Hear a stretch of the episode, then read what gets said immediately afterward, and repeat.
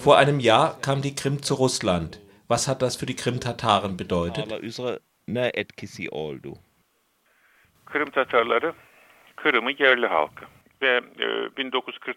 Die Krim-Tataren sind die indigene Bevölkerung auf der Krim.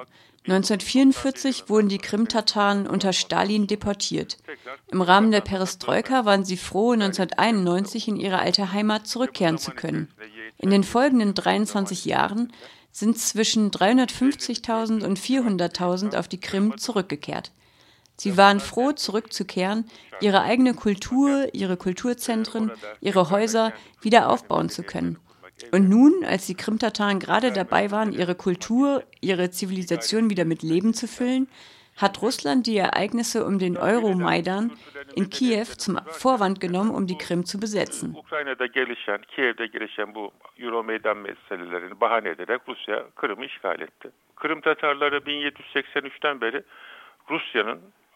Seit siebzehnhundertdreiundachtzig lebten die Krim-Tataren unter russischer Herrschaft. Jederzeit haben sie von der russischen Verwaltung eine Politik der Auslöschung erfahren. Deswegen vertrauen die Krim-Tataren der russischen Herrschaft nicht. Sie glauben nicht an russische Versprechungen. Stattdessen treten die Krim-Tataren für die territoriale Integrität der Ukraine ein. Sie wollen mit einer demokratischen europäischen Ukraine zusammenleben. Das ist die Sicht der Krim-Tataren und Tatarinnen. Wenn nun die Möglichkeit besteht, in einer westeuropäisch orientierten Ukraine oder in einem mit Russland verbundenen Staat zu leben, da entscheiden sich die Krim-Tataren für einen Staat, der die Menschenrechte und die Rechtsstaatlichkeit hochhält. Den gegenwärtigen Zustand des russischen Staates, das antidemokratische Auftreten, das Desinteresse an den Menschenrechten und an der Rechtsstaatlichkeit ist für die Krim-Tatarinnen und Tataren eine ganz und gar schlechte Erfahrung. Ya tabii Rusya'ya bağlı bir devlet olarak yaşanması ve Kırım Tatarları burada Avrupa'daki demokratik insan hakları, hukukun üstünlüğü prensiplerini savunan efendim bir yönetim anlayışını tercih ediyorlar. Rusya'nın e, şu andaki idari yapısı, efendim antidemokratik uygulamaları, hukuk e, kavramını, insan hakları kavramını ihlal etmeleri Kırım Tatarları arasında son derece olumsuz karşılanan ve tasvip edilmeyen bir hadise. Wie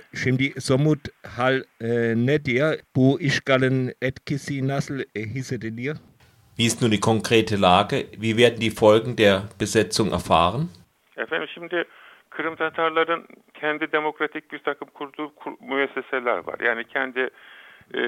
Mein Herr, die Krim-Tataren haben einige selbstgeschaffene demokratische Strukturen. Sie haben ein eigenes Parlament und Regionalparlamente. Aber die gewählten Vertreter erfahren nun ständig Druck. Damit sollen sie gezwungen werden, mit der russischen Verwaltung und der russischen Regierung zusammenzuarbeiten. Auch auf das Volk wird Druck ausgeübt, dass sie mit Leuten zusammenarbeiten, die die Besetzung anerkennen. Eigentlich wollen die Krim-Tataren von den Leuten geführt werden, die sie selbst gewählt haben.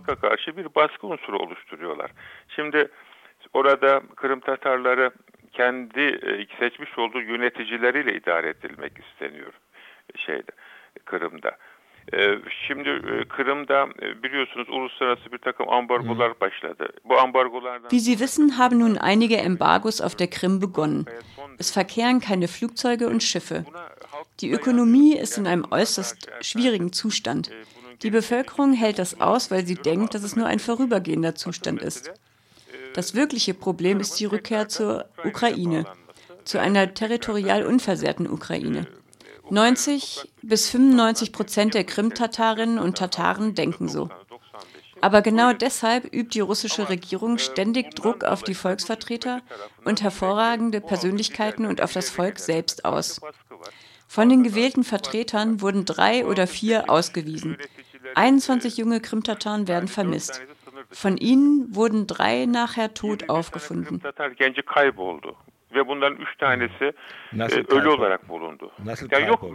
Wie sind sie verschwunden? Während